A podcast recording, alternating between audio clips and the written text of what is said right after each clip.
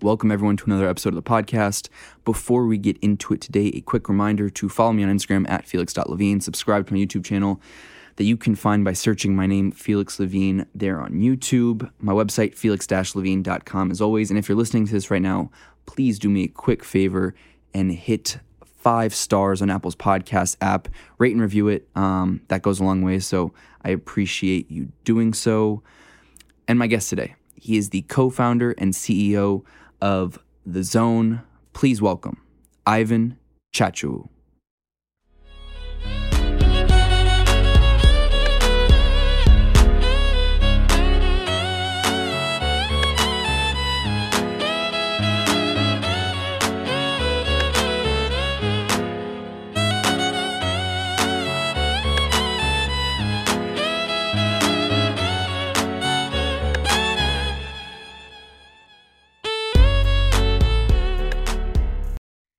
We're live.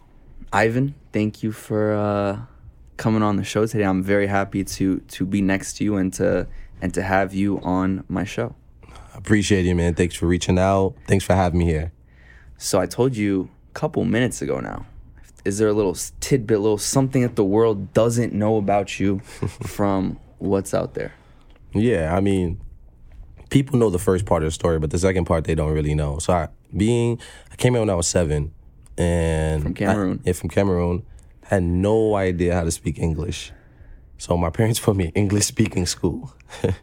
so every day for the first two weeks, I'm like, I have just think about it. I have no idea what anybody's talking about, right? They're giving us homework. so I'm crying every day and I'm going home. My parents are like, you'll figure it out. And I'm like, no, I, I will not. Like, but the first day we had gym class, she rolled out like basketball, and I'm kicking it because the main sport over there is soccer, football. Right. And the kids are like, "No, dribble," and I'm like, mm-hmm, "Nah, I never, I never really seen the basketball, right?" So they teaching me, and that's how I started picking up the English language. But fast forward into the real story that nobody probably really knows is, I never fit in into the the American society or culture for a long time, right? And I got to like sixth, seventh grade and you know I was always this, the weird kid, and I'm like the only way you fit in is if you actually play basketball. So me getting good at basketball had nothing to do with me caring about basketball. Had everything to do with me trying to fit into this culture and the society. And I literally start from fifth grade to like ninth grade. You know, I just train, train, train, train, train. I was on the teams, but I was never good. And I started getting better. And then that's when you know I started making friends and I started fitting in. I started understanding neighborhoods, like what is that like? Like what is that whole confinement is like? You know, hanging out with friends. So I use sports as a vessel to, to to be cool. It just happens that I ended up being pretty good at it. Do you remember when you first came here at seven years old from Cameroon? Um, you know what was going through your through your head? Did you know you know what life could be like in the states? Did you were you nervous? I mean, were you excited? Ah, I was nervous. I mean, at seven, people think I remember actually. It was it was like a, a surreal feeling. You just everything in Africa, in Cameroon specifically, in Yaoundé, where I'm from, totally different than New York. And in New York, so big. I remember the first time it snowed. I cried for like the first three days nonstop. I wouldn't go outside. I didn't. We don't see. Cried out of fear. Yeah, I never seen snow. I was Yeah. like, days just walk falling from the sky. Like all we seen was the sun. That's it. The sun in, sun out. You start seeing different weathers. I'm starting to wear a jacket. Never wore a jacket before in my life. Like, what is this? You know, but you get accustomed to it. You learn it. And then the foods. You got to Yeah. everything from back home is like original condiments and everything. You come here, you walk down the street, you got a McDonald's. I remember the first time I had this, I was like, ew. What the, yeah, I hated it. I hated everything, you know, but you get accustomed to it, right? And, and I, luckily, I came in at one seven. When you come in like at 14, 15, it's kind of hard because you got your whole way of living set up, right? Like the culture. But at seven, you could kind of get established and reset. My parents did a good job of keeping it keeping it balanced at home for us. Yeah. And how many how many siblings do you have? Um, I have two younger brothers. and you guys so you guys all came together. Yeah, no, well, the youngest one wasn't born yet. Okay. Um, the the middle one was one. I was seven. Okay, so you're the oldest. Yeah, I'm the crop. oldest. Yep.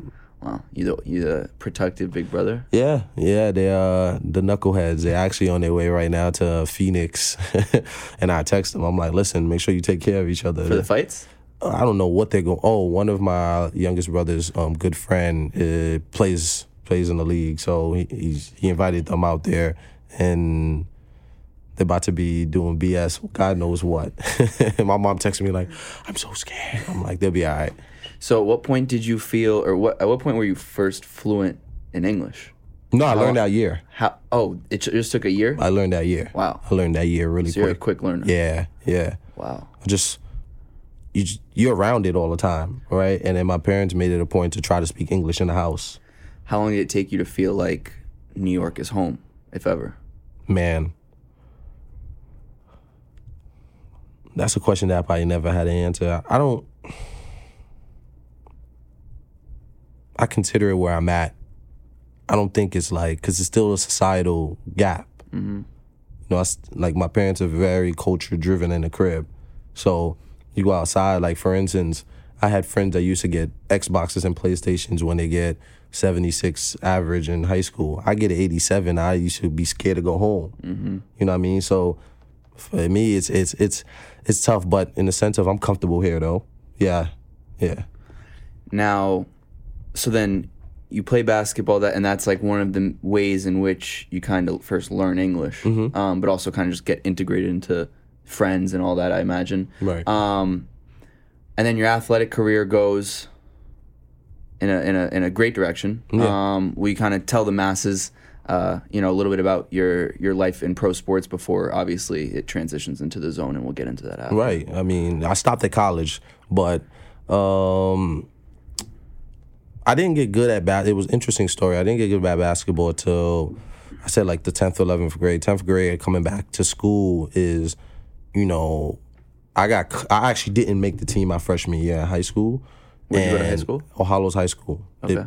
Most dominant freshman team that you like. We they lost one game, and I was cool with all the kids, and it was a lesson because the freshman coach was one of my best friends' dad, mm. and we had trained together. But he was like that. He tells me now, you know, he needed to push me mentally. Was like a big backstory, but long story short, I went home that summer and I put in the work, and I came back next year, and I was like, that's one of the first year that I was like, all right, you know, I'm here, you know. And preseason had a really good preseason. The season was pretty decent, you know. Played JV, we did all right. We lost like in the in the quarters or whatnot. Um, then going into the next year, that summer was great.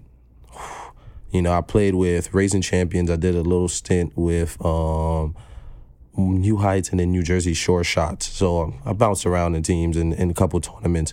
And it was a really good summer. I went to a lot of top camps, um, played well, came back my junior year. I got hurt. So that, I, that was my first like dislocation. I dislocated my patella, missed my whole junior season. So, all right, I get healed that whole year. While I have to watch from the sidelines, and then coming back from my my junior summer, I got it. I had a really good summer. I got invited to like academic elite camps to like Columbia. Um, Bucknell was recruiting me, New Hampshire, and my high school coach. You know, we've had conversations since then. He didn't understand because there was a lot of guys that he was trying to help in our school currently that weren't getting schools, but you know, I was I had a really good summer, and I always knew that when I stepped outside of New York, I played lights out. But when I got back to New York, it was always like I don't know what it was. I could never find comfort in my play, and it was a confidence issue that I was battling. Um, that and that's began the whole mental health aspect for me, right? And I knew. So my senior year, the season starts, and the first third practice, coaches on the sideline and whatnot. I don't know what I got. I think I got yelled at for something that I didn't believe in. Me and my co- coach was already beefing. I walked out of practice, like threw my jersey in the middle of the court, walked out. Had to meet with my principal the next day, and he was like, "Are you kidding? Like, you know, there's college coaches on the side, blah blah blah." And for me, I thought it was over because he easily could call those schools and say, "Hey, he's a nutcase," blah blah blah, and he did, um, and rightfully so. Didn't all the D ones gone? Uh, didn't play that whole year. Never went back on the team, and I thought it was over. But my AU coach kind of sent me to a couple mid-year, like some camps and stuff, and I had no idea I was going to college because I thought I was going to go for basketball, right? And Division two start calling, And I ended up was like, you know, I want to stay home, and I ended up at Concordia College, got a scholarship there, and played. My career there started injury. Redshirted my first year, got injured again. The, the beginning of um, the real freshman year, sophomore year was okay. Was working my body back into it. Um, junior year, coming into it, I got named co-captain, and it was set to be like my first breakout season in a long time. You hear all these injuries in and out. Did put the work in. I had a dominant summer once again. Um, come back, dominated preseason. First preseason game, got injured. Season over. And that's when I was like, it took a toll on me because, you know, I'm a 20 some year old kid. It's like, I can never outlive my potential on the court. I never had, besides one year in high school, I never had that year, right? And I didn't understand what it was teaching me. I had no idea what I was going through. Um, I started pre med, and I dropped out. When I got here, I dropped out of pre med and just went into biology. Stopped really stopped going to classes. Um, my parents are African, so they only care about grades. Luckily, they didn't even know what I was I was messing up, so I couldn't call um. Didn't get really along with my coaching staff, and the school's a small school, so they didn't. Have, I didn't know where to go. Mm. Just stood in my room, you know, binge drinking, binge watching shows, did not literally nothing. Go to practice, looking like shit, and my my I had a conversation with the um, AD, and then you know, and the trainer, and it was like, you know, we got a sports psychologist that staffed. You should go talk to him, and I went because I was like finally looking looking for. I was actually looking for a way to outlet it, I didn't know what I was going through. So I go in there, and it's in a pizza store. Um, Villaggio's. I remember what the pizza shop. It, you got to go upstairs from it. So I walk upstairs and I look at the I look at the guy like face to face, a therapist, and I walk right back down. I'm, like, I'm, not walking in. What am I gonna tell him, right? so after uh, the second time, I I had to set I set the appointment. I walk in and I go talk to him, and he kind of like the first thing he made me do was like find a spot in the in the sky and just stare at it for like five minutes, and I was like, Yo, what the fuck is this? Yo, this I've never been trained, and I was fidgety, and he was like, you see you know, you can't sit with your own emotions, your own thoughts. You know, your own self scares you.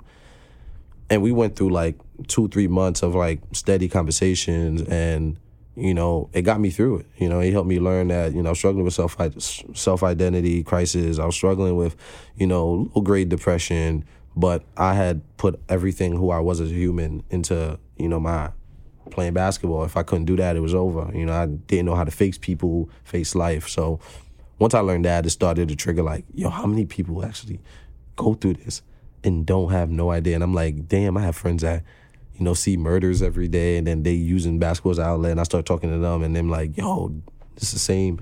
So it's a whole different correlation. So, you know, that's how really the zone really spurred up. But I know you're gonna have your questions. That's that's the that's the the non glorious basketball um, career in a nutshell. Could have been better. So there's obviously a lot of that that, that we'll talk about, but as for what the zone is for people out there so they're not confused um, who aren't familiar with it will you just kind of briefly describe it so that they can get acquainted? Right. So the zone is a tele-wellness um, startup literally a mobile app that we help kids get more accessible help to mental health right? So we look at it as mental health increases performance and makes you feel your best right? So and it's different for everybody. And we also understand that schools are in a position where they can't hire every for every kid hire every staff member or therapist right? So how do we position for a kid that's not ready to talk for a kid that you know can't afford um, mental health care? How do we make sure that they they have a mobile app in their pockets for whatever they're struggling with right? And that's the way we kind of look at it right? So we also on the other hand the staff are now able to see the data in aggregate and anonymized so we give the kid the privacy that they need but we also help them by helping their staff member understand what they need. So we started with student athletes. That's you know has been very home to me. Um, but there's a lot of other things that's in the works, right? When you think about everybody, you know, mental health has no off season. So, say you're a kid um, who's in 10th or 11th grade. Mm-hmm. You download the zone. Mm-hmm. What happens then? Well, we actually B2B, right? So we, in the early stages of thinking about this, is you got Headspace, you have Calm. Kids could go download this, but the younger generation isn't going to download these things because there's so many things competing. You have social media. When you, you say the younger generation, who exactly? So Gen Z. Gen Z isn't downloading a lot of these apps from the number standpoint, right? So we said, where's the best place that we could start that's not crowded and get a lot of data? And we looked at higher education because they have the money, but then they also responsible for their kids, right? So what happens is we partner with the school, like you know, we're finalizing a partnership. Let's just get. Let me give you a school, Stony Brook. Partner with Stony Brook. That was our first school, and they licensed the app to give to their student athletes, right? And their student athletes go through an onboarding of the app learning who they are. So, what are the different things you go through?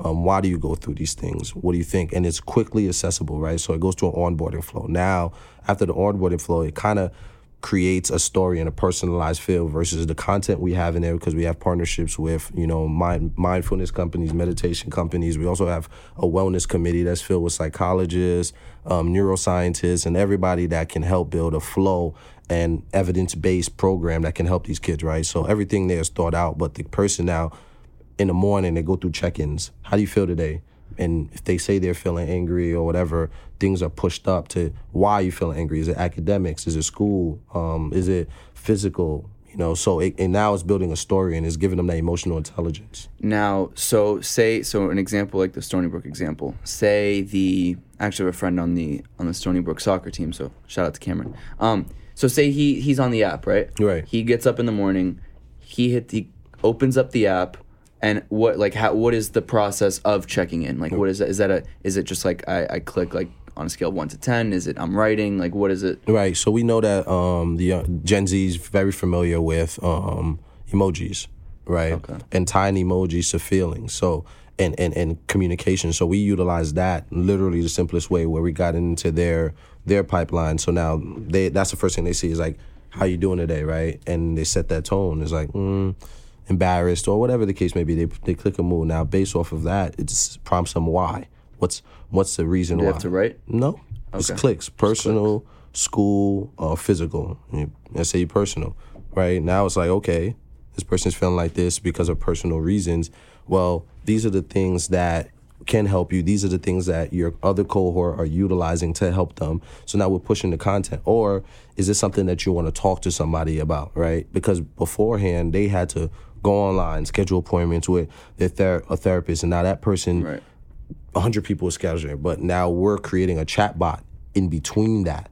So now they can have like a conversation with somebody and that can get them through it before they go sp- talk to this. So, so just to to to understand fully, so after they answer like a few different things here and there, this I feel when you say the content, um, or like the list, uh, like the resources. the list of resources. What are those kinds of resources? Right, meditation. It could be Okay. meditation. It could be educational. Right. Um, uh, it could be breathing exercises. Okay. It could be based off whatever you click. There's tags for specific things. Right. Financial could be um, your reason, and we're finalizing a partnership with a big company to be our financial wellness partner. Right. So wellness is not tied to just oh, I have anxiety, right? It's many different factors, especially when you talk about a kid in college that's causing them to be stressed out. So for every kid that's going through anything, we have specific content in there to help them get through whatever they're going through. Okay.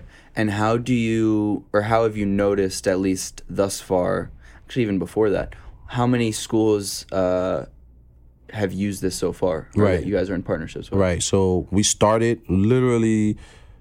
Um, we. I'm a backtrack Okay. because I think it leads better into the story. So at 24, I started an events company around. You're 29 now. I'm 29. Yes. 24. I started an events company around um, self fight student athletes, younger student athletes. When you talk about younger, 10 to about 17, struggling with identity um, crisis and trying to help them. But but it was themed around basketball camps, and I grew that business to about. Well, we grew that business about 50 to 75, 50 to 75K um, a year for the first two years, right? And I got into Columbia. After getting into Columbia, one of my professors helped me see the bigger picture and, and the idea that I had, and we scaled it out. So September 23rd, 2019 is when, you know, me and my partner Eric was on the rooftop and we started to ideate. And from then on, um, this past December, we launched the first pilot with Stony Brook. Um, since then, we've been piloting with Stony Brook, Lehigh, Memphis University, um, NJIT, uh, FAMU. Um, there's a plethora of schools, and then also now the pilot kind of we we wanted to test data. So the pilot we gave it out for free to really learn what was right, what wasn't right. You know, was our thought process right? Was our thesis right? And our thesis came out right, right? And we knew that if this came out right, this is the product we was going to design. So now we're striking these long, longer term deals with the school and more schools that I told you um, that we're finalizing all these three year deals to go into the future. But the new product won't be launched until the September because now we're building out based off that thesis and the testing processes that we was correct. And we was correct basically on the fact that based off of what they go through, kids don't want to have to search like young young men and women don't want to have to search on like oh I have to go here and find this out. They want things quicker, right? The average engagement when you talk about mental wellness apps is 27 minutes a week, right? So that's about give or take three to four um, minutes uh, a day. You're not going to get them for an hour. So you have to look at the weekly user rate. So when we looked at our numbers, we're like, oh, after 30 days, the retention 7.9% industry. Was getting anywhere from 9 to 25 on week to month to month. So I said, okay, this works. And these are the things that work within it. So now let's harp on the bigger picture and then let's grow this, right? Because what we found out is kids don't understand why they need to meditate. Like people give them all these meditation, all these stuff, but if they don't know like why, why, how they're feeling and why they're feeling this way, how you gonna get a kid that's from the Bronx, a tough neighborhood, to understand I'm meditating? Nobody's ever told him that. Nobody in his family ever done it, right? But now if you can give him something that's secure for him in his pocket and he understands like, oh damn, look at the trends. These are the reasons why this week I was feeling like this, and oh, it led to my play being like this, or it led to me outbursting like this. Well, we're trying to get you proactive versus just being reactive all the time, and that's why it's a big data play um, on that end too. So say so here, here's a good example. Say you are that kid um, that maybe is 16 struggling uh, maybe with their basketball player something is bringing them down, right? You you brought you you told us exactly the kind of the process that they're going to go through when they open up the app. In that case, how quickly from when they tell you, you know, that with the different emojis or whatever it is, uh, that they're feeling X, Y, and Z, what is like an example of uh, of like a, a meditation of the meditation content or maybe of another one of those resources that they're going to be prompted. Is it going to be like an article? Is it going to be um, i don't know a podcast? Is it going to like what what are some of the best solutions that you found um, that th- uh, that the zone app is going to to recommend for someone who's out there right now who's like okay maybe one day i want to i want to download this app and, and use this as my primary tool um, to overcome you know right, my right. little And everybody's different, right? Some people want audio, some people want um, video, Right. And some people want infographics, right? And when we say infographic is, what is anxiety, right? Let's say after three days they've been prompted and said that they feel like this. Now we know, okay, this is a flag, red flag, right? Because our therapist and our wellness committee told us that they're heading down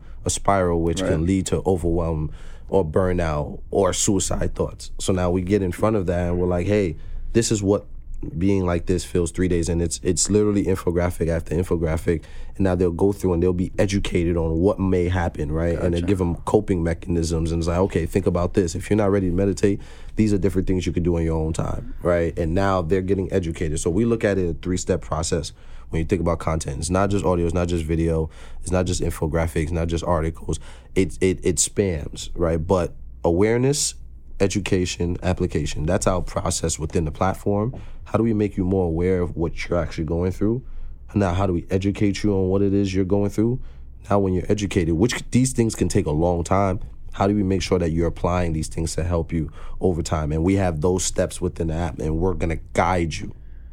how does how do you keep someone especially if it's not like maybe for the most part like one-on-one direct like a therapy session where you know the benefits and, I, and I'm I, I love therapy um, but one of the definitely one of the benefits of therapy is whether it's in person or unfortunately during COVID over Zoom um, you know you, you can't like go on your phone you can't like dilly dally you can't they, they hold you accountable.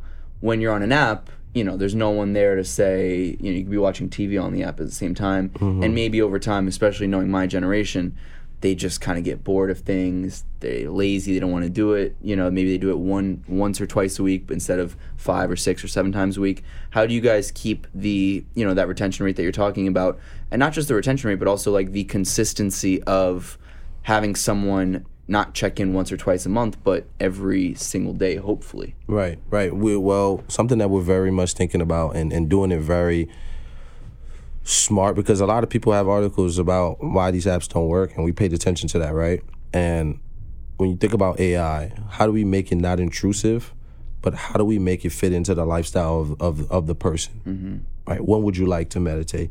If we call our, our bot a zone trainer, the zone trainer, you know, your zone trainer, your own wellness coach, right? When would you like to do it, right? Oh, we're looking at trends. So we're like in constant communications where you said that you want to um, commit to this habit over this month, but you only did it two times. Well, this is going to lead to this, right? So now we're kind of not being invasive, but we're letting you guide that kind of story. So we know that that's going to drive more interactive. Now, another thing we're thinking about is community. How do we make wellness something that you can have an accountability person mm. with you, right?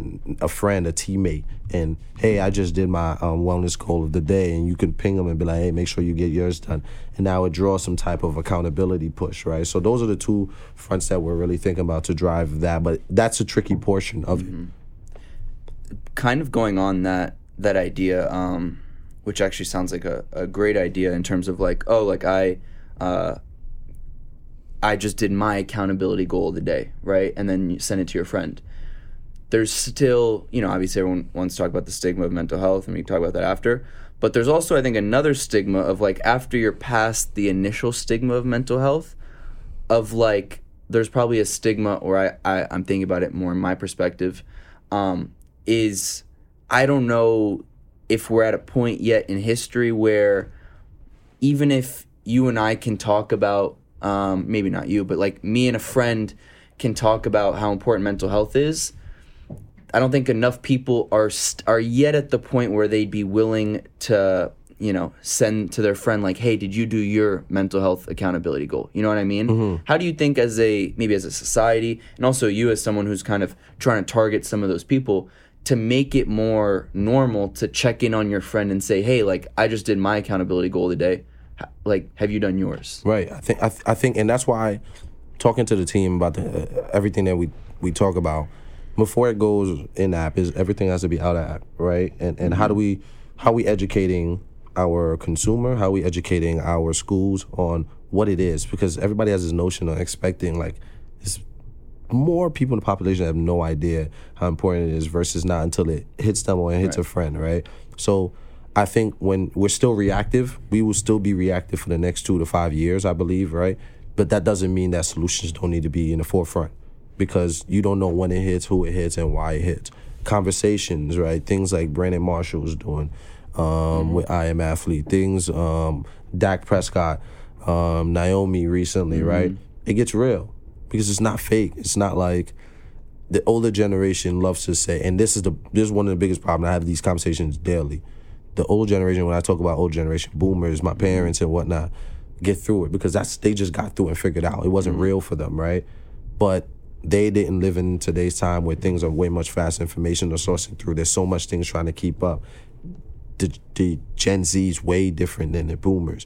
So for you now to push the kids that you basically raised and say, hey, get through it, deal with it, or it's not real, or you're soft, or you're punk or you're just complaining. I had somebody say, "Hey, Naomi, Naomi was complaining." I was like, "All right, has Naomi ever caused a problem?" No. Is Naomi the, probably the best player? You know, let's say let's put Serena aside. She's a legend, the best up and coming player. Yes, she's going to be the face of UTA yep. tennis, right? Yep. Do you think that she would want to say, hey, in 2018, if anybody watched the interview, she basically said, hey, I'm going through X and X and X. Yeah and she still did the interview, but then she responded, right? So I and I don't I'm not even berating the older generation. I'm not. I have these conversations and I let them think about it.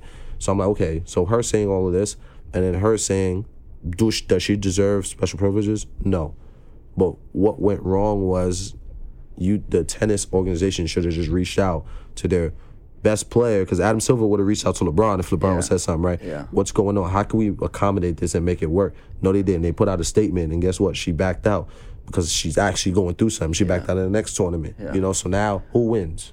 Yeah, and just for people out there listening that aren't familiar with that Naomi Osaka situation, it was basically that she was, as I was saying, going through you know whatever she was going through mentally, um, and then didn't want to do press at the French Open, and then uh, got fined for it, and then just said altogether, I'm just gonna pull out of it. And now we're just going to take a quick break to talk to you about my longtime sponsor in US Wellness Meats. At uswellnessmeats.com, you can choose from over 350 foods raised the way nature intended. That includes 100% grass fed and grass finished beef, lamb, bison, elk, and dairy. They also have pasture raised heritage pork, wild caught seafood, and pasture raised poultry. These are some of the host of foods that you can find at uswellnessmeats.com, where the owners are the actual farmers themselves. And now they've introduced a subscription food delivery service and curated sample farm bundles. Choose the bundle of food you want to receive every month, and they'll deliver it right to your door automatically. It's never been easier to serve your family real, honest to goodness food without the junk. US Wellness Meats is the choice of championship sports teams, professional athletes, chefs, world class trainers, and families just like yours all over America. Use promo code PODCAST, that's P O D C A S T, to save 15% off of every order at uswellnessmeats.com. Now let's get back into it. But I think also, well, what's also interesting about that situation, and unfortunately, because I think it's the world we live in, I imagine with whatever she's going through right now, she probably wants to just, you know, kind of, and I mean, she's also unbelievably famous, but she'd also love to just kind of be out of the public eye. Mm-hmm. But I think, unfortunately, because of that, she will now get more attention Mm-hmm. at the future events, um, which is unfortunate. I think. I think she's in an interesting spot. Yeah. She could impact sports for a long time, because now you're gonna have to really take in consideration the mental health of these these upcoming athletes. You know, and and it's the f- first one. Like LeBron did a partnership with Calm. You know, but it was mm-hmm. more about mental performance, and people don't even know this. Mental wellness, mental health, mental performance, they aren't all the same thing, right? So I think that sh- what her- what she did for herself is powerful. It's very powerful, and it's gonna it's gonna create that confidence. It's gonna create that ability for, you know, because everybody had to say Serena went was going through tougher, and and she did interviews. True. Mm-hmm. So do you want to continue doing the same thing over and over and over and over? No, we don't want Naomi to, you know, we want her to get better. We don't, you know, we know what people did to Serena and how they would treat her in interviews, right? We don't want that to continuously happen. So, and I get that the media has to do their job. I'm not berating them, but there's a way to do your job. My other question for you, and this is more of like a devil, I'll play devil's advocate for a second, Yeah. is I 100% agree with you that, and you know, I see it in my parents, um, that, uh, you know, a lot of them, when they were younger, there was no such thing as mental health. It was, you know, get through it. Right. I think that globally speaking, it is fantastic that there's this new movement about uh, bringing awareness to it, to mental health, how important it is, how important it is on every single level. Right. For our generation, I also I'll just speak like my particular generation. I think what's also interesting, I, I think it's going kind of two ways, right? Where we have uh, a a part of my generation that is very aware of of we're starting to have the conversations more, which is great. And there's another like fraction, and this is where I'm playing devil's advocate, where it's almost and a lot of like comedians will joke about it, um, where some you know want to think that their depression or their anxiety or, or whatever there is is their personality right or that uh, and comedians say it best that like i think Mark Normand said it best actually where where where some people want feel like they're getting points for having depression anxiety like as if there's more and more of that right? From your perspective i'm kind of interested on what your take on that is. If you feel like that's false if you feel like they're that that people aren't kind of quote unquote going overboard with it um, and if there are any kind of uh, dangers of maybe being sometimes too open about everything that's going on so that you know then it kind of because for, for what i think is what, what i think personally is the biggest danger is that being sad for a week doesn't mean you're dep- in my opinion doesn't mean you're depressed. Because if i was sad for a week and I knew someone who was legitimately clinically depressed, I feel like it would be disrespectful for me to say I'm depressed when that person is going through it 10 times harder than me and using the same exact word, right? Because and and differentiating I think it's also very important to differentiate sadness and depression, right? Two very different things. Um so I'm kind of curious to get your take on you know, if you agree with that, if you think that's outlandish, if you think that, you know, if if there are different ways of differentiating this generation, if there are dangers of uh, you know, being too open about it, I'm kind of I want to hear where your head's at on that. I think you said a couple things, right? Are there going to be extremists in everything? Yes. Mm-hmm. Yes. Yeah. There always is, right? There's always cry for help or push the status to, to, to make it about me, right? Right. There is a difference between that person that's going that to that real clinical depression and somebody that's sad. There's a, there's there's escalation to that, mm-hmm. right? But I will say, I don't walk everybody's shoes. Right? I don't walk in Philly's shoes. So you're sad.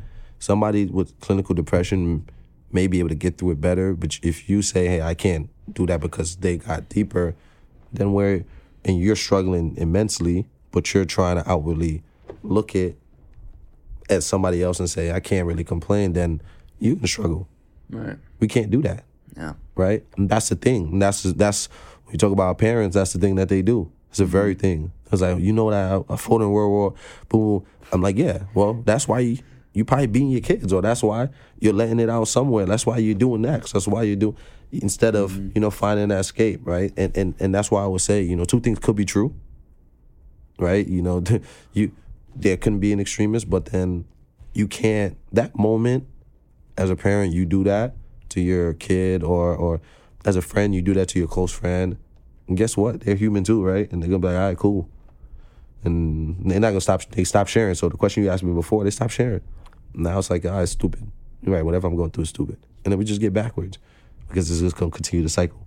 Yes it gets to a point where it's too much. Like don't cry you getting bad grades and say i'm this i'm this i'm this. Understand what it is and that's where the education come in. That's why i talk talk about awareness education and application. Because don't just say we're not going to prescribe you away but based on what you tell us we're going to we have the evidence back to say hey this is where you're headed.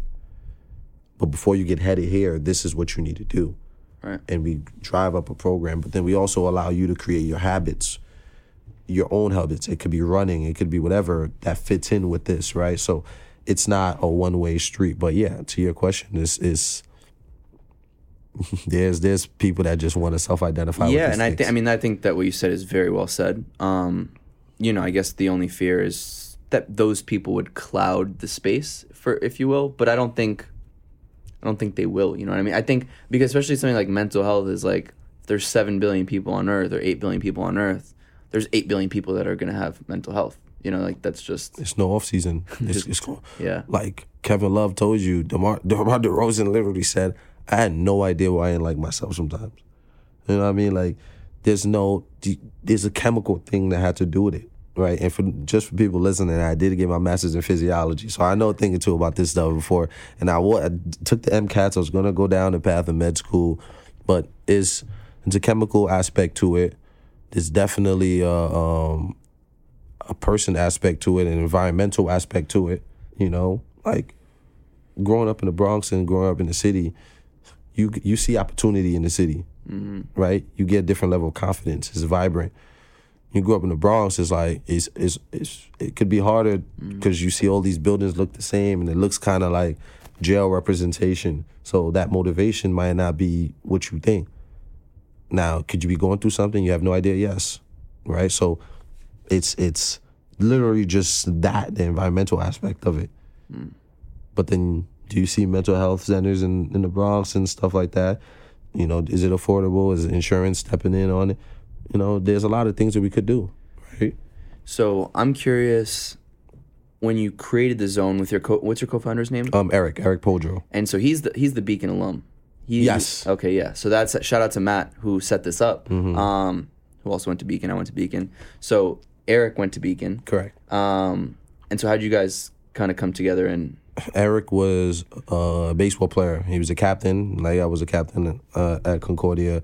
Um, he ended up being a Hall of Famer there, um, playing a, a, stint of pro baseball. His career ended with a pitch um, to his eye. You know, it's it's we we we we had a conversation because we had a lot of similarities, right? A lot of things that we dealt with, and you know, it just it bonded, it bonded.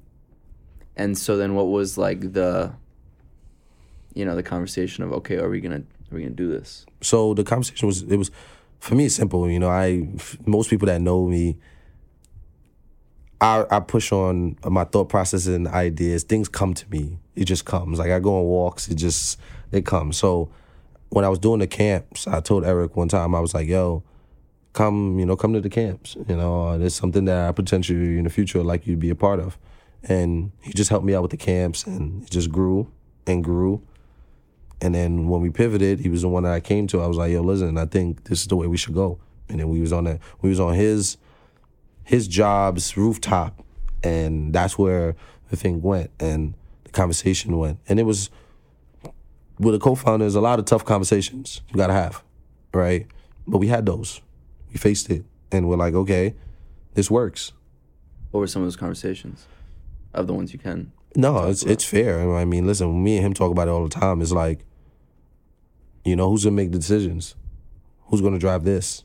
What happens with these shares? What happens when this happens and you don't like it? Right? And it's both ways, right? And and it's being very hard set on where everybody stands on things and for the goal of the mission. Mm. Right? How are we helping student athletes' lives get better? That's where the decisions come from. It doesn't come from Ivan's wants or Eric's wants. It comes from that. So when we established that aspect, the conversations became easier, right? Because he doesn't look at me and like I'm berating him. He looks at it like, okay, I know where he's coming from and I know why, right? And a lot of people, you know, will tell you that I'm I'm tough and I'm hard, but it's just because I care about what we're trying to do. So if you don't care, it's like get out the way. You know what I mean? And I have respect but I really, really care, and it's just like it's a purpose thing for me because my degrees, it could have, could even an investor asked me recently, hey, why don't you go get a big paying job? Like you got, you know, you got your physiology degree at Columbia. You also did sports management. You took executive MBA courses. You could go work, do whatever you want. And I'm like, yeah, but this is why I did it. So. Mm. Now, when did you guys officially found the zone? well, before he came in, I founded it with a a group of other friends. 2017. Okay. That's when the the first events ever happened. 2017, and the the pivot happened 2019, September 23rd, 2019. Wow. So it's almost coming up on two years. Coming up on two years. And so, how big is the team now? It's myself, Eric, um, Janae is leading product. Um, and it's just us three. We got a couple interns. We have board. So our board is like, you know, former founder of Priceline, uh, managing director of cybersecurity at uh, Barclays, former executive Nike, um, exec at Hired. So and then we also got a wellness committee, like I told you, you know, make sure everything that we put in the app is is, you know, evidence based. So, you know, initial the executive team is three, but then we also got a lot of between investors and bo- advisory board members that that really help us day to day. Now, from so what what does your day to day look like? wow, that's an interesting question.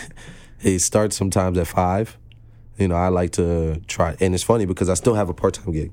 I'm a director of human performance at Prime Performance in Larchmont, where most of my investors and wow. board members come from. So I did do all the rehab and the training programs for anybody that come in, you know, before surgery, you know, that want to help themselves get in better shape of their lives. So we create all of that and get them going. So that's one thing. And but now as this goes on, you know, this is going to be when we decide to dig in the big round of funding, it's gonna be full time. But the day to day, sometimes I start there from five in the morning, Mondays, Wednesdays, and Fridays, five in the morning to about twelve, 12 I go home and then from 12 to like 4 calls, 4 to about 11 straight work. It could be sales related work, it could be programming, it could be um, app development, BD partnerships, um, private talking to our privacy and our legal team, making sure everything is set. Our lead lawyer, making sure the cap table, investors, board members, Eric sync up about you know what schools that we're targeting and how's those conversations going to our current schools. So it just it it it's it's a full gamut. Like I don't have weekends, so but I I don't view it as work. Really? Yeah, I don't. It's like I said, it's a purpose. So for me, just landed in me, and it's like this is what I gotta live out. Now, from a business model standpoint, I guess the the simple question is, how do you guys make money? Um, the schools. So we charge the schools. It's a, li- like a licensing. Yeah, schools pay a li- annual licensing Okay. fee um, for their student athletes. So that's the first um, kind of way we look at it. And then now, as the the features get in and in app, we'll go we'll go from fixed um, user rate pricing to value based pricing. And then as we grow, we have a specific thing angle that we want to enter and go direct to consumer. So we're basically the first couple of years testing these theses out, student athletes, um, some banks, and figure it out what works, what doesn't work, and then when we go direct to consumer, we wanna we wanna really do it the right way. So right now, like the average person out there listening can't access the app. No, not currently. Okay. But one day, I imagine that's Yeah, the goal. oh, two two years. It could be pushed faster, but two to three years, yes. Okay. And now we're just going to take another quick break because I am super excited to announce that I have once again partnered up with Eat Clean Bro. As many of you longtime listeners know, I've been a fan of and worked with Eat Clean Bro in the past, and they are, in my opinion, the best freshly prepped meal company out there today. If you are someone like myself who perhaps isn't the best cook or has long work days and no desire to put together a meal, but wants to keep a healthy and balanced diet, Eat Clean Bro is absolutely the company for you. They have delicious meals that are also incredibly healthy that include freshly prepped salmon and asparagus, shrimp, spinach, chicken, and a whole lot more. I personally like to top off my meals with their chocolate and peanut butter protein balls that are my absolute favorites. If you want to go to eatcleanbro.com today and use my promo code WTG, you'll receive 10% off of every single order. I'm not kidding when I say I really love this company and use them weekly myself. They help me maintain a steady diet and reduce the stresses and labor of putting together a good tasting, healthy meal. Go check out eatcleanbro.com today. Now let's get back into it. So if I tell you 20, what are we? June 2021, June 2023, where exactly do you hope the zone is at? June twenty twenty three. Yeah. 2 years.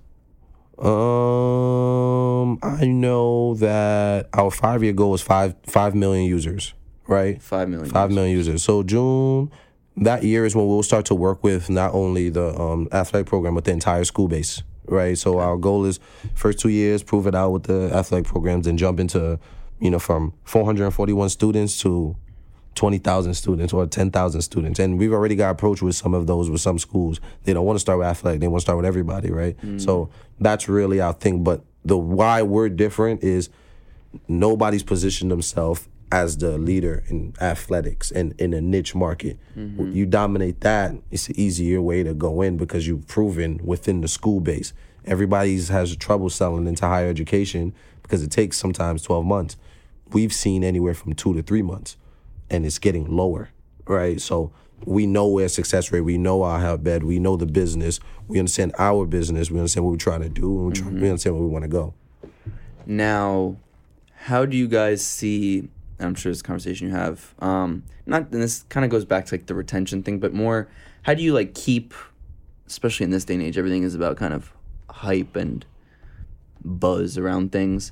How do you guys keep uh, pushing and creating the app so that you know the person who's going to be a, a student athlete at Stony Brook now in five years still wants to use the zone every day Right. as you know their main even when they're not a student athlete anymore as their main app to keep them in check mentally Nah. I'm trying to see if I'm not giving away a secret sauce. So we we when we partner with schools, we um there's a wellness committee that we create within their schools. So it's like f- a number of student athletes that monthly we have conversations with. okay What's new? What's going on in the daily lives? What do you guys need? What is causing the stresses? Screw the app. What's actually in your lives that's impacting you? Right. We learn and we learn and we learn. We don't build the features they do. Gotcha. And that's what we've consistently done. That's why we know that when the kids go in there, the engagement is higher. Because we listen to them. And when we listen to them, we know that what they go through, we know their day to days, we know how it's changing, we know where they're going. And not only the seniors, the juniors, the freshmen, all of them, right? Then we talk to the staff. How is this impacting you? Well, how are you solving this? They said they're going through this. What are you doing? And now we compile those notes and we're like, mm, this is the reason. These are the outlets. So you create this, it makes his life better, it makes her life better. Boom, connect, done. And then we test it out. Test it out, it did work. This is the KPIs. It said it worked, launch it. So, from your interactions with whether it be investors or schools or whatever it is, uh, I mean, from what you're saying, it seems like, and correct me if I'm wrong, that all these big, I don't want to call them, all these big groups uh, are very interested in this idea. Like they're bu- they're buying into your idea. Yeah, yeah. We've we've had AD tell us, is it a conflict of interest if I want to invest? Right? You Wow. know, you guys are gonna change the landscape. Think about it. We didn't have a product. The commissioner of the America East, who just actually left a couple days ago, Amy Huchthausen, believed in us and said, "Yeah, I want to partner with you guys and give this opportunity to our member school." That was our first partner s- on an idea Wow. in September of 2020 when we were still trying to figure out the wireframes. We knew where we wanted to go, but we was figuring out the wireframes. So, they, yes, the space is crowded, but how we're attacking it, Right. it's very, very. If you see, you know, sometime I'll take you through our um, roadmap and what the technology it does. It's very, very nitpicky and very simple and accessible, and we understand because the thing that me, myself, Eric did, we didn't initially go out with therapists to build it out. We use our experience and was like, all right, us being athletes, what would- what would we have wanted? What would have annoyed us? What would we not use? Right. And then we brought them on to now refine it and make it like, yeah, this works, this doesn't work, and then we pushed it like, is this legally doesn't work? Why this doesn't work? And it made sense. So yeah, What do you do on the days where you get down about work, or if those days come? No. Never? What? It always comes. I live I think when you when you're when you're operating something and you want to succeed, you 99% of those days are like that. So how do you how do you personally overcome them? Um Beethoven, um Miles Davis, Coltrane, um Sade. Literally, I'll sit down on my chaise, close the lights, I'll play a symphony or I'll play jazz. Jazz music gets like that's my favorite music, right? And I'll just sit there. And I'll be exactly where I'm at. And I'll just be there. And and I'll start to listen. You know, recently my mom decided to come over to uh, my house and plant a garden, and I thought it was the dumbest thing. Now I'm over here watering it, and that's helping me, right? So it's it's things that I would have never thought. Working out, obviously, you know, going to get a workout, but that works to a point because now you start to like compensate and, and try to like take it all out on the workout, you know, where you you're not you're just trying to take it out. So yeah, the the music, the softness of the music, you know, Ella Fitzgerald, like Billie Holiday, like I go down a list of what gets me through it, but those jazz music for sure. If I told the seven year old Ivan coming from Cameroon that one day he'd have a company with her, that would deal with mental health, what would he have told me?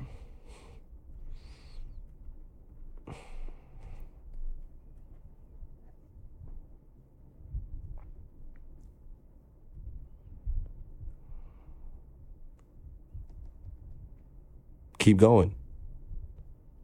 I I have this saying where I don't owe everybody, every human in Cameroon anything, but I owe the country everything.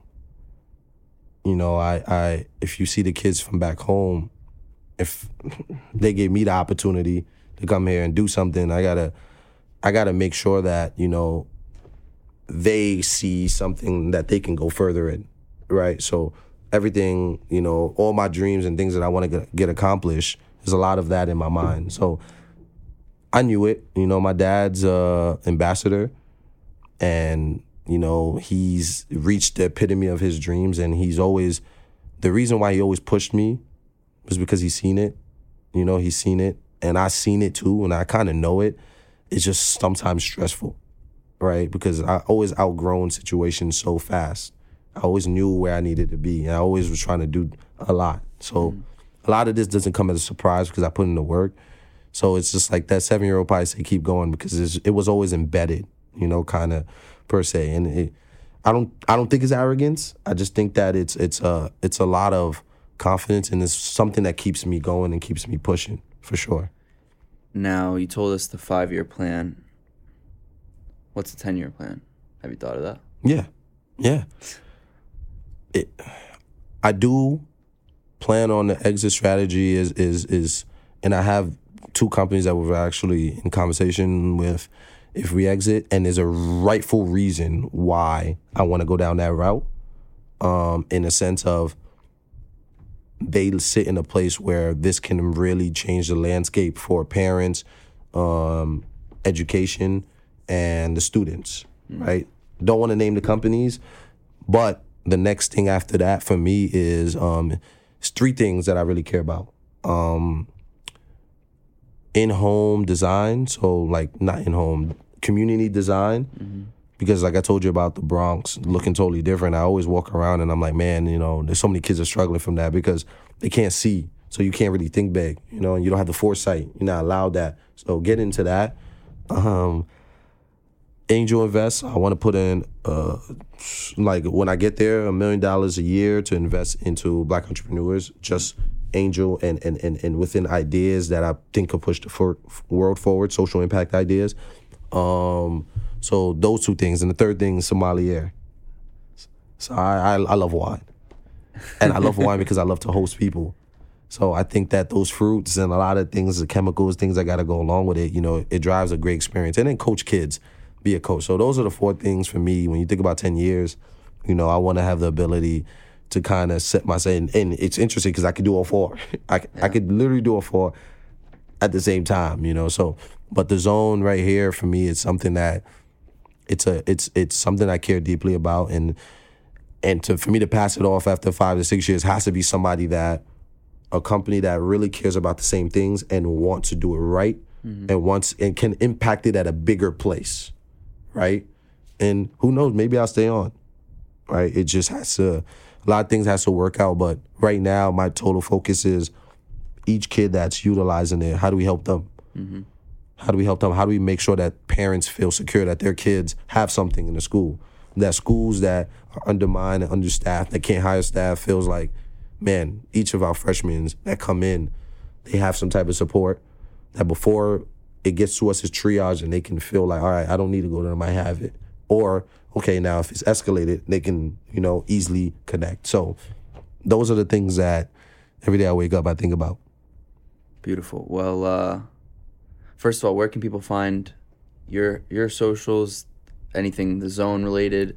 Um, plug it away so that they can. Right, right. Um, my social is at Ivan, um, I V A N Tchatchouwo T C H A T C H O U W O on Instagram. Same thing on Twitter.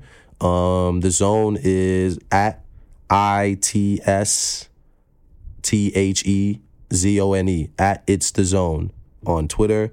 Instagram, and LinkedIn. So, yeah, you know, check us out, um, support, show love. Because how can how can people support these days? I think the best way you can do is is is share the information that we post. We post very targeted information to help people that's not even in the app. Mm-hmm. You know, learn how to get access to care, learn what care is, learn what they're potentially going through, give tips. You know, so we definitely sharing and and following definitely could help us go a long way as we as a society plan to attack the stigma, right? Because you never know what your friends may be going through. So, yeah. Ivan, it was uh, really a pleasure to have you on my show. Um, you know, the work you're doing is uh, is fantastic and, and honestly very inspiring um, to me and and I'm sure a lot of the people listening out there uh, to know that there are great people like yourself and Eric and everybody that works at the Zone. Um, you know, trying to put together those resources and, and ultimately at the end of the day, you know, help people and kind of make the world a better place. So uh, I thank you for that. And uh, I'm excited to see all that you're going to do on a personal level, what the zone will become. And uh, if there's anything I can ever do, you always let me know. But um, thank you. Oh, man, I appreciate you. Appreciate you. Love the platform, man. Thank you. Keep keep going. Keep going. Perfect.